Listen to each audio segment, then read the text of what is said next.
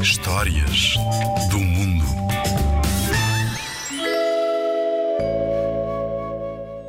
A girafa e o rinoceronte é um conto popular de África.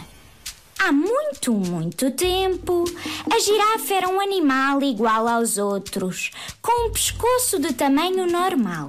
No entanto, durante o verão quente, houve uma seca tão terrível que os animais comeram toda a erva que havia, até mesmo as ervas secas e duras, e tinham de andar quilómetros para beber água.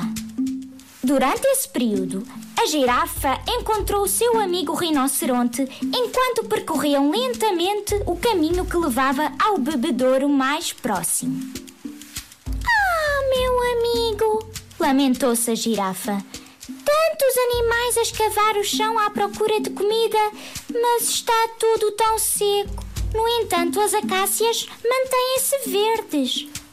Pois, disse o rinoceronte um pouco a custo, já que não é um animal muito falador. Seria tão bom, continuou a girafa, chegar aos ramos mais altos, às folhas tenras. Há muita comida, mas não conseguimos lá chegar porque não conseguimos subir às árvores. O rinoceronte olhou para cima e concordou, abanando a cabeça. Talvez devêssemos ir falar com o feiticeiro. Ele é sábio e poderoso. Que bela ideia! disse a girafa. Sabes onde fica a casa do feiticeiro? O rinoceronte assinou que sim, e os dois amigos dirigiram-se para a casa do feiticeiro após matarem a sede. Foi uma caminhada longa e cansativa, mas finalmente chegaram à casa do feiticeiro e explicaram-lhe ao que vinham. Depois de os ouvir, o feiticeiro deu uma gargalhada e disse: Voltem amanhã ao meio-dia e eu dar-vos-ei uma erva mágica. Ela fará com que os vossos pescoços e as vossas pernas cresçam. Assim poderão comer as folhas tenras das acácias. No dia seguinte, só a girafa chegou à cabana na hora marcada. O rinoceronte encontrou um tufo de erva ainda verde e ficou tão contente que se esqueceu do compromisso. Cansado de esperar pelo rinoceronte, o feiticeiro deu erva mágica à girafa e desapareceu. A girafa comeu sozinha uma dose preparada para dois.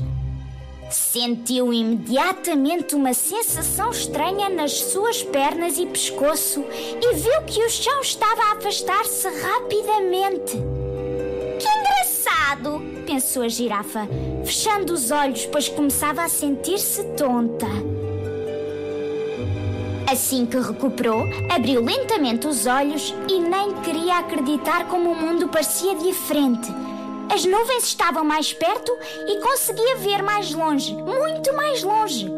Olhou para as suas longas pernas, moveu o seu pescoço longo e gracioso e sorriu pois à sua frente estava uma acácia bem verdinha cheia de folhas deliciosas. A girafa deu dois passos e comeu as suas primeiras folhas. Após terminar a sua refeição de arbusto seco, o rinoceronte lembrou-se do compromisso e correu o mais depressa que pôde para a casa do feiticeiro. Mas era tarde demais. Quando lá chegou, já a girafa comia regalada as folhas da acácia.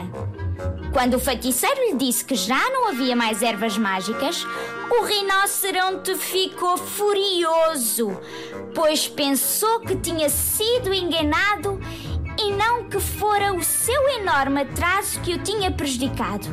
Tão furioso ficou que perseguiu o feiticeiro pela savana fora. Reza a lenda que foi assim que a girafa ficou com um pescoço comprido e que o rinoceronte ficou zangado com as pessoas e as persegue sempre que vê uma.